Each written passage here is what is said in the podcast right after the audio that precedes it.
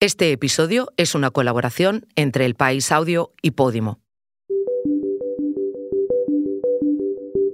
La Organización Mundial de la Salud declaró hace unas semanas oficialmente el fin de la pandemia de coronavirus, una pandemia que acechó al mundo en 2020. La experiencia fue traumática y por eso desde entonces científicos y gobiernos observan cuál puede ser la siguiente epidemia. La alerta se centra en las superbacterias, bacterias contra las que los antibióticos no tienen mucho que hacer. Las cifras dan sentido a ese temor y por eso la resistencia a los antibióticos es ya una pandemia silenciosa. Donde no lo es tanto es en lugares como Jordania, concretamente en un hospital donde se concentran heridos de tres guerras distintas, la de Yemen, la de Irak y la de Siria. Un contexto que hace aún más complicado combatir las infecciones. Soy Silvia Cruz La Peña. Hoy, en el país, antibióticos en guerra. Así resisten las superbacterias.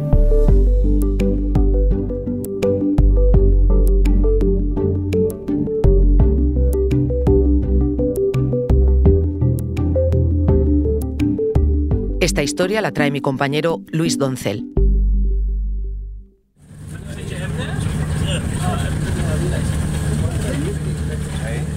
El hospital está al noreste de la ciudad. Es un edificio de piedra beige con forma de media luna. Lo primero que se ve es un cartel en árabe e inglés que dice Hospital de Cirugía Reconstructiva. Al pasar la recepción, te encuentras con una sala donde hay colgados dibujos de niños con cartas a sus familiares y a los médicos. Un mural con fotos da una idea de las actividades que hacen allí los ingresados. Clases de informática para los adultos o enseñar a los niños cómo se dicen las partes del cuerpo en inglés y árabe. A primera vista, no parecía muy distinto de cualquier centro médico mediano de cualquier ciudad española. Pero al seguir andando por los pasillos, poco a poco veía la diferencia. La de estar en Jordania. Y se notaba un ambiente especial. Era imposible no fijarse en que hay muchísimos pacientes con muletas, o en sillas de ruedas a los que les falta una pierna, o un brazo, o que tienen la cara desfigurada. El día que yo llegué a este hospital de Amán, la capital de Jordania, estaban a punto de cumplirse 20 años del comienzo de la guerra de su país vecino, Irak. Una invasión que Estados Unidos justificó con mentiras, como se demostraría más tarde. Dos décadas después, los efectos de la guerra se siguen notando en un país destrozado, con un sistema sanitario en ruinas. Saddam Hussein has placed Iraqi troops and equipment in civilian areas. Este centro en Jordania fue fundado en 2006 por Médicos Sin Fronteras, precisamente para atender a los iraquíes, pero ha tenido que ir adaptándose a nuevas víctimas de nuevas guerras, convirtiéndose así, poco a poco, en una especie de manual de historia contemporánea de Oriente Próximo.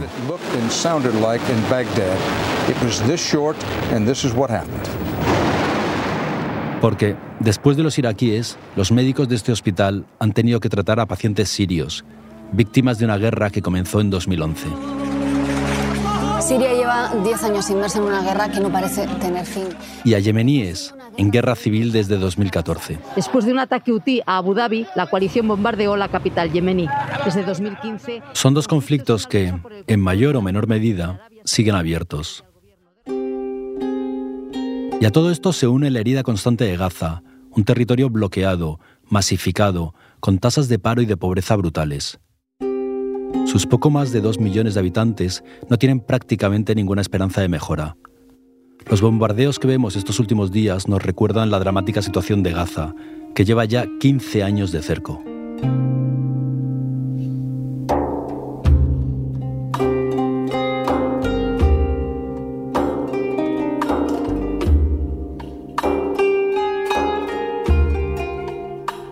Los gazatíes, que desde 2008 han sufrido cuatro grandes ofensivas, se cruzan en este hospital con yemeníes, sirios e iraquíes. La convivencia de pacientes y sanitarios se ve en cualquier esquina. En los pasillos y en la cafetería se mezclan los idiomas. Pese que la mayoría habla árabe, también se oye inglés, francés, kurdo u otras lenguas de la región. También se mezclan los olores. Caminando por los pasillos, a la hora de comer se junta el típico olor hospital con los platos de arroz con pollo que preparan en la cafetería. Es uno de los momentos de relax del día. Enfermeras, médicos y el resto del personal se juntan aquí para charlar un rato mientras comen. Como decía al principio de este episodio, el hospital ha tenido que ir adaptándose a las nuevas víctimas. Pero, sobre todo, se ha adaptado a un problema que ha ido creciendo con los años. Era el que más me interesaba cuando llegué aquí, la resistencia de las infecciones a los antibióticos. En 2021, cuando aún estábamos trabajando en casa por el coronavirus, leí un artículo en el que mi compañero Manuel Ansede alertaba de lo que él llamó la siguiente pandemia. Trataba de la aparición de superbacterias contra las que los antibióticos no tienen mucho que hacer. El artículo me impactó muchísimo. Dibujaba un panorama en el que en poco tiempo pudiéramos morirnos por una simple herida mal curada. Esa idea se me quedó grabada. No habíamos salido aún de la pandemia de la COVID y ya nos estaban alertando de que se acercaba otra mucho más peligrosa. Así que para entender mejor este problema, llamé a Bruno González Zorn, catedrático de la Universidad Complutense, director de la Unidad de Resistencia a los Antimicrobianos y asesor de la Organización Mundial de la Salud.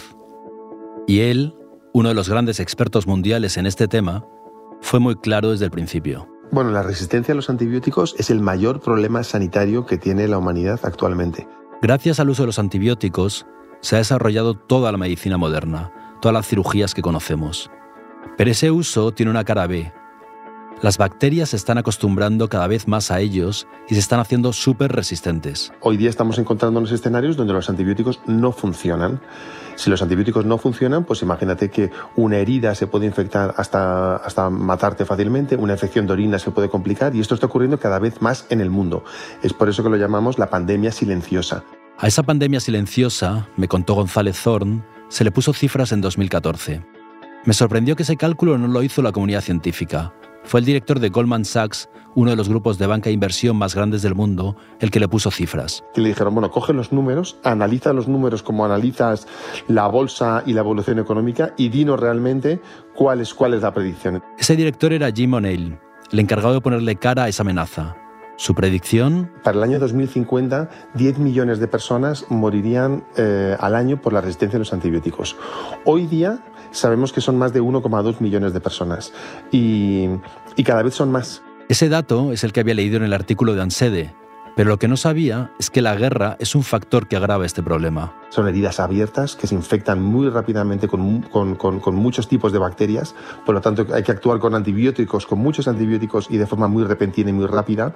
Y eh, además existe mucho movimiento de personas, es decir, con ese movimiento de personas se trasladan además todas esas bacterias o superbacterias hospitalarias de un lugar a otro. Pues es prácticamente la tormenta perfecta para las superbacterias.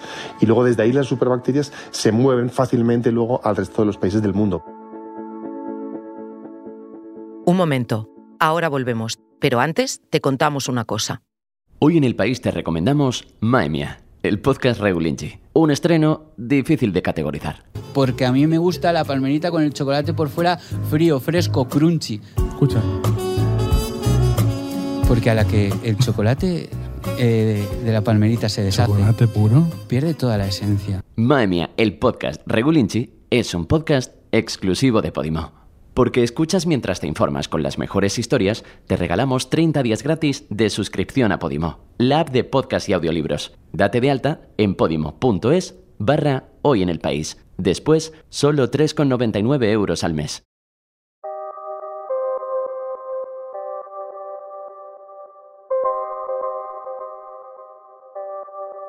Estos son los datos en frío. Pero, ¿qué pasaba sobre el terreno? Para saberlo tenía que ir al sitio donde todos estos fenómenos estaban ocurriendo.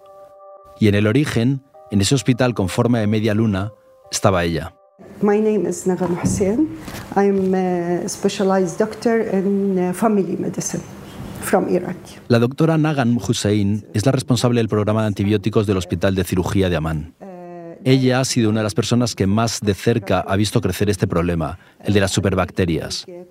Su biografía, además, está íntimamente ligada al Hospital de Médicos Sin Fronteras. Hussein llegó a Amman huyendo de un Irak en plena guerra en el verano de 2006, el mismo año en el que se fundó el hospital. Tanto ella como su marido eran médicos, y aunque pensaron al principio que podrían resistir allí, las cosas se pusieron feas. Me contó que los secuestros de médicos eran habituales.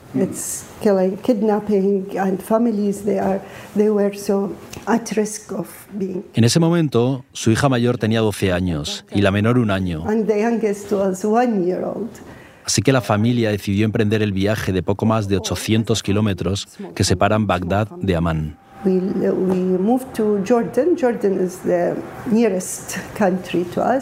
La doctora me contaba todo esto en su despacho, un espacio muy austero en el que continuamente entraban personas para consultarle una duda o un problema de última hora con algunos de sus pacientes.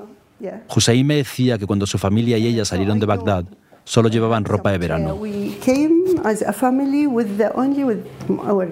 Porque todos estaban convencidos de que se iban para unas semanas.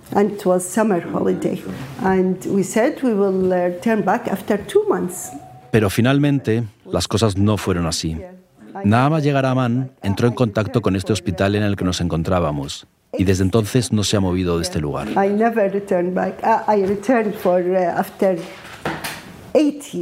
Me dijo que cuando llegó todo era un desastre.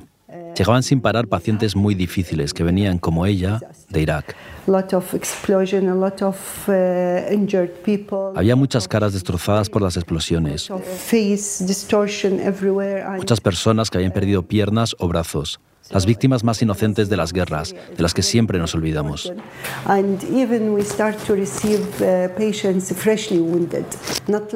Hasta que fueron viendo que más y más pacientes, tras ser intervenidos, limpiadas sus heridas y ser tratados con antibióticos,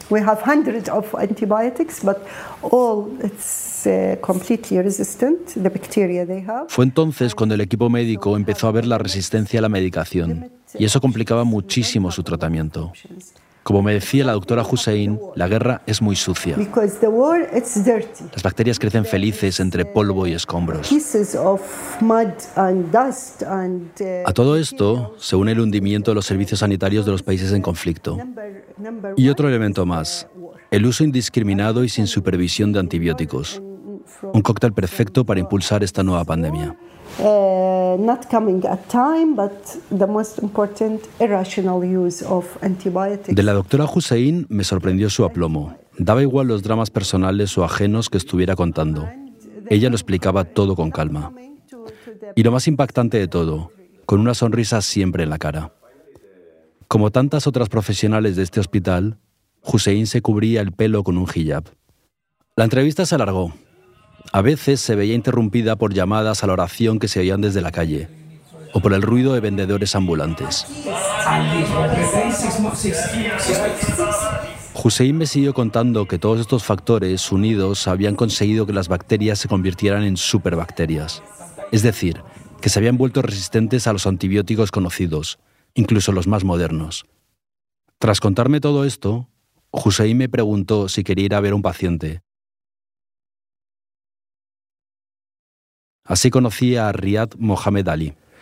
Riyad es un chaval yemení de 10 años que llegó al hospital por culpa de una bala perdida que impactó en su pierna izquierda y que ahora lucha contra una de esas superbacterias. Ahora mismo, la yemení es la nacionalidad más habitual entre los ingresados en este hospital.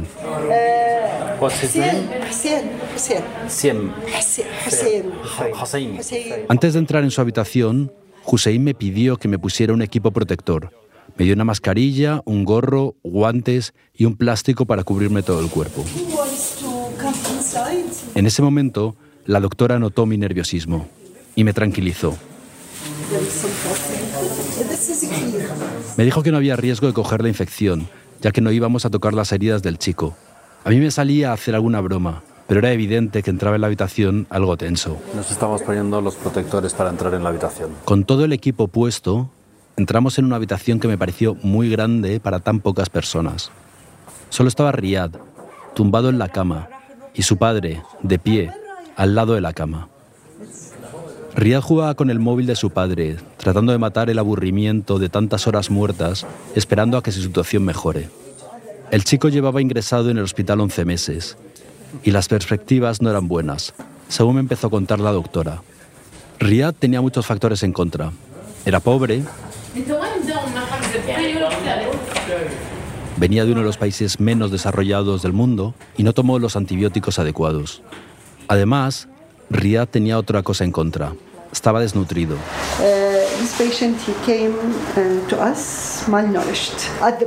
Y este es un factor de riesgo para el tratamiento de la infección. Como no había músculo alrededor del hueso infectado, la situación se complicó. La médica me contó que ya habían operado a Riyad varias veces, pero no daba síntomas de mejoría. Yo mismo lo pude comprobar cuando ella despegó el esparadrapo de su pierna, provocando un ruido que creo que no voy a olvidar en mi vida, y mostró una herida que no auguraba nada bueno. Pregunté en inglés a Hussein cómo se sentía el niño. Ella tradujo al árabe y todos nos reímos cuando él dijo que se sentía mejor. Un pequeño momento de relax después de escuchar lo que la doctora me acababa de contar y lo que estaba a punto de venir. Tras hablar con Riyad y con su padre, la doctora y yo nos alejamos de ellos. Cuando no nos oían, Hussein aseguró que iban a intentar una última intervención, aunque no era muy optimista. After 11 months, it should be this is the last chance for him. Otherwise, it is it's impossible. To ¿Qué será lo siguiente? ¿Amputar? A mi última pregunta, la médica prefirió no responder. If this failed, uh, no, no any other choice. Supongo que ni ella misma quería pensar que supondría un fracaso. El de Riyad no es un caso único. Como él, hay muchos niños que llevan meses ingresados en el hospital de Amán. Los responsables de este proyecto no se preocupan solo de la atención sanitaria, tratan de cubrir todas las necesidades de los pacientes, que están fuera de sus casas por un tiempo que muchas veces se alarga durante meses o incluso años. A los adultos les dan un dinero en concepto de dietas para que puedan afrontar los gastos de vivir fuera de su casa. Y a los niños, aparte de ayudarles para que algún adulto de su familia les pueda acompañar, les ponen también clases para que continúen con su educación. Eso lo descubrí también en mi recorrido por el hospital. En un patio vi por casualidad una pequeña aula en la que una profesora hacía todo lo posible por cubrir el hueco que tantos meses de ingreso dejaban en la educación de los niños. Allí, ella les daba clases de árabe, matemáticas u otras materias adaptadas a las necesidades de cada alumno.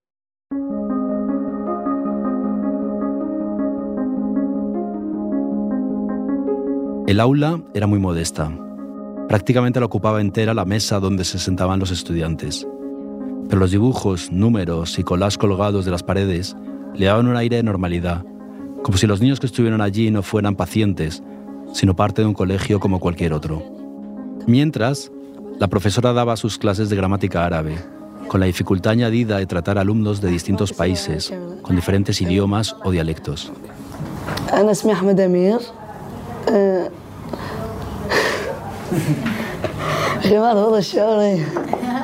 Ahmed Amir, un chaval iraquí de 16 años, hacía sus tareas junto a otros dos adolescentes.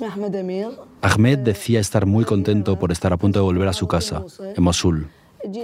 Mientras él respondía, sus dos compañeros se reían, seguramente por lo raro que les parecía tener en su clase a unos extraños señores llegados de otro país que no paraban de hacer preguntas, grabar y tomar fotos. En 2013, cuando tenía seis años, una explosión impactó en la pierna derecha de Ahmed, cuando caminaba con su hermana y su padre hacia el negocio familiar. Poco después, su ciudad cayó en manos del Estado Islámico. Durante tres años nadie se preocupó de su herida y así su situación fue empeorando hasta 2019, cuando fue aceptado en el hospital de Amán. Desde entonces, los médicos hacen todo lo que pueden para que Ahmed pueda volver a jugar al fútbol. Ese es otro de los factores que explican por qué en este hospital las bacterias han generado tantas resistencias. Muchos pacientes, como Ahmed, han pasado años sin recibir los tratamientos adecuados en sus países de origen y cuando llegan a este hospital, las cosas se han ido de madre. Este es el caso también del siguiente paciente al que conocí. Su situación era mucho más complicada. Para verlo, cogí un ascensor y subí hasta la planta donde se realizan las cirugías. Allí, en el quirófano, Amar estaba a punto de ser operado. Entramos en la sala de operación, Amar Saif es el paciente y le van a hacer una fractura de tibia. Entramos. Entramos en un quirófano equipado con máquinas modernas. El bip bip de las máquinas era continuo. Amar había sufrido fracturas muy serias en sus piernas tras caer de la quinta planta de una casa por una explosión. Esto ocurrió en 2021 y desde entonces se había sometido a 10 operaciones en la pierna derecha y 3 en la izquierda.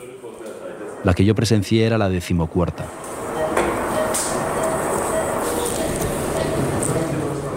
Uno de los enfermeros me dio todos los datos de esta operación.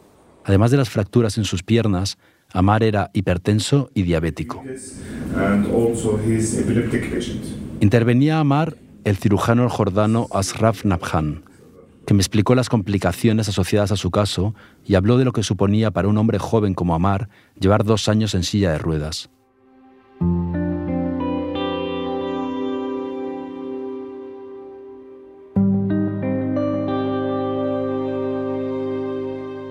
El cirujano dijo algo que me impactó. Le costaba olvidarse de las emociones de estos casos. Notaba el impacto psicológico de tantos años de guerra y discapacidad. Sus palabras fueron, no es fácil. Pero lo más importante es que los pacientes sepan que hacemos todo lo que podemos para que puedan volver a su vida normal.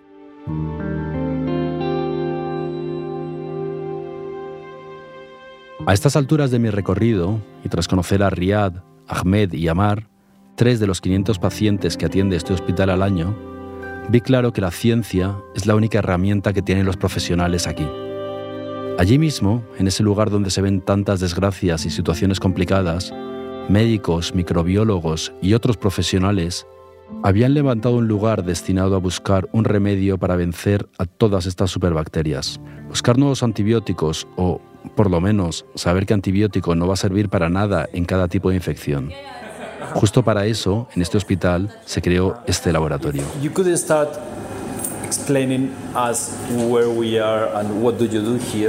El laboratorio que visitamos muestra hasta qué punto la resistencia a los antibióticos ha obligado a Médicos Sin Fronteras a adaptar sus instalaciones a una nueva realidad.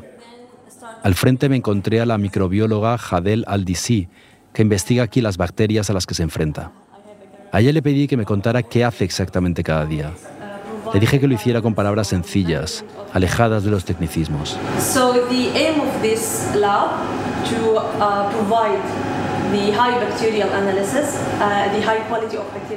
Aldisi me dijo que a su equipo le llegan tejidos de quirófanos como el que yo había visitado con Amar. Reciben hueso y tejido, y una vez recibida la muestra, inician un proceso para extraer las bacterias y cultivarlas en frigoríficos. Y analizan cómo evolucionan y ante qué antibióticos reaccionan. Es así como ellas pueden después hablar con el médico y ver cuál es la mejor forma de abordar esa infección.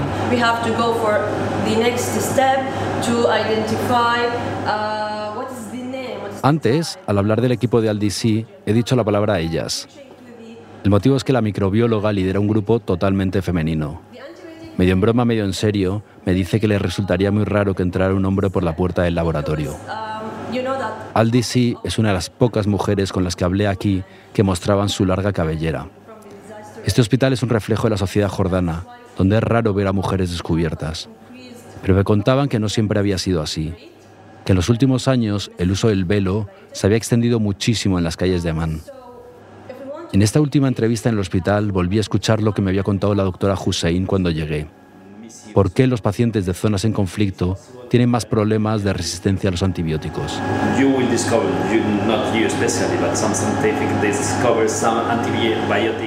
A Aldi sí también le pregunté entonces si la única solución pasaría por crear más antibióticos. A lo que ella contestó que ese es justo el gran problema, que descubrir un antibiótico es muy lento.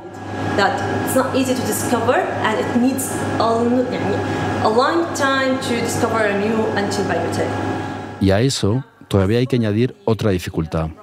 Lo decía en enero una editorial del periódico, que grandes farmacéuticas han abandonado esas líneas de trabajo ante la baja rentabilidad y la perspectiva de que la aparición de resistencias les impida recuperar la inversión. La jornada acaba de terminar y los trabajadores del Hospital de Amán de Médicos Sin Fronteras cogen la furgoneta que les llevará a sus casas.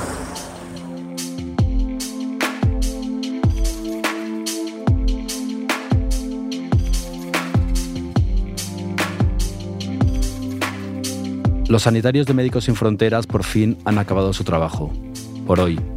Al día siguiente volverán a enfrentarse a fracturas, prótesis e infecciones resistentes a los antibióticos. Pero el resultado de esta batalla no afectará solo a sus pacientes de Yemen, Irak o Siria. Esta guerra contra las superbacterias tendrá efectos en la salud de todos. también en la nuestra, los que vivimos en los países occidentales. Porque, como asegura el catedrático González Zorn, la resistencia a los antibióticos es ahora la mayor amenaza para la salud de la humanidad. Y lo que ocurra en sitios como este hospital de Jordania será clave. Es decir, que cualquiera de estas bacterias que puede surgir y suelen surgir en estas situaciones donde se están utilizando muchos antibióticos y encima eh, se generan, pueden generar fácilmente muchas superbacterias, sabemos que por el transporte de personas, y no solamente de personas, sino también de las aguas residuales, también de, de contacto persona a persona, esas bacterias rápidamente, si son eficientes resistiendo a los antibióticos, aparecen en todos nuestros hospitales. Los médicos solían hablar de bacterias multiresistentes, es decir, que resistían a algunos antibióticos. Pero ahora la amenaza es mayor. Ya hablan de bacterias pan-resistentes, o sea, que ningún antibiótico sirve. Bacterias que resisten a todos los antibióticos disponibles en, práctica, en la práctica clínica. Y estos antibióticos los tenemos en el mundo entero y se diseminan de hospital a hospital fácilmente.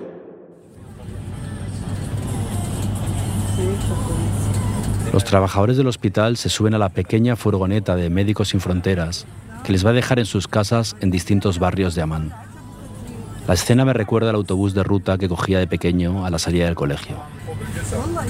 Unos se preguntan que cómo les ha ido el día, otros ríen recordando alguna anécdota, otros hablan sobre los casos que han atendido a lo largo de la jornada. La música suena de fondo. Se mezclan conversaciones en árabe, francés, inglés y español. Aquí, sean de donde sean, todos tienen un enemigo común. Y la batalla a la que se enfrentan promete ser muy complicada.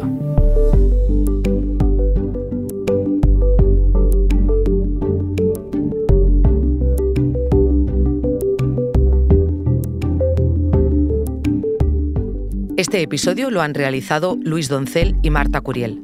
La edición es de Ana Rivera, el diseño de sonido de Nicolás Chabertidis. Yo soy Silvia Cruz La Peña, que he dirigido este episodio de Hoy en el País, fin de semana. Mañana volvemos con más historias. Gracias por escuchar.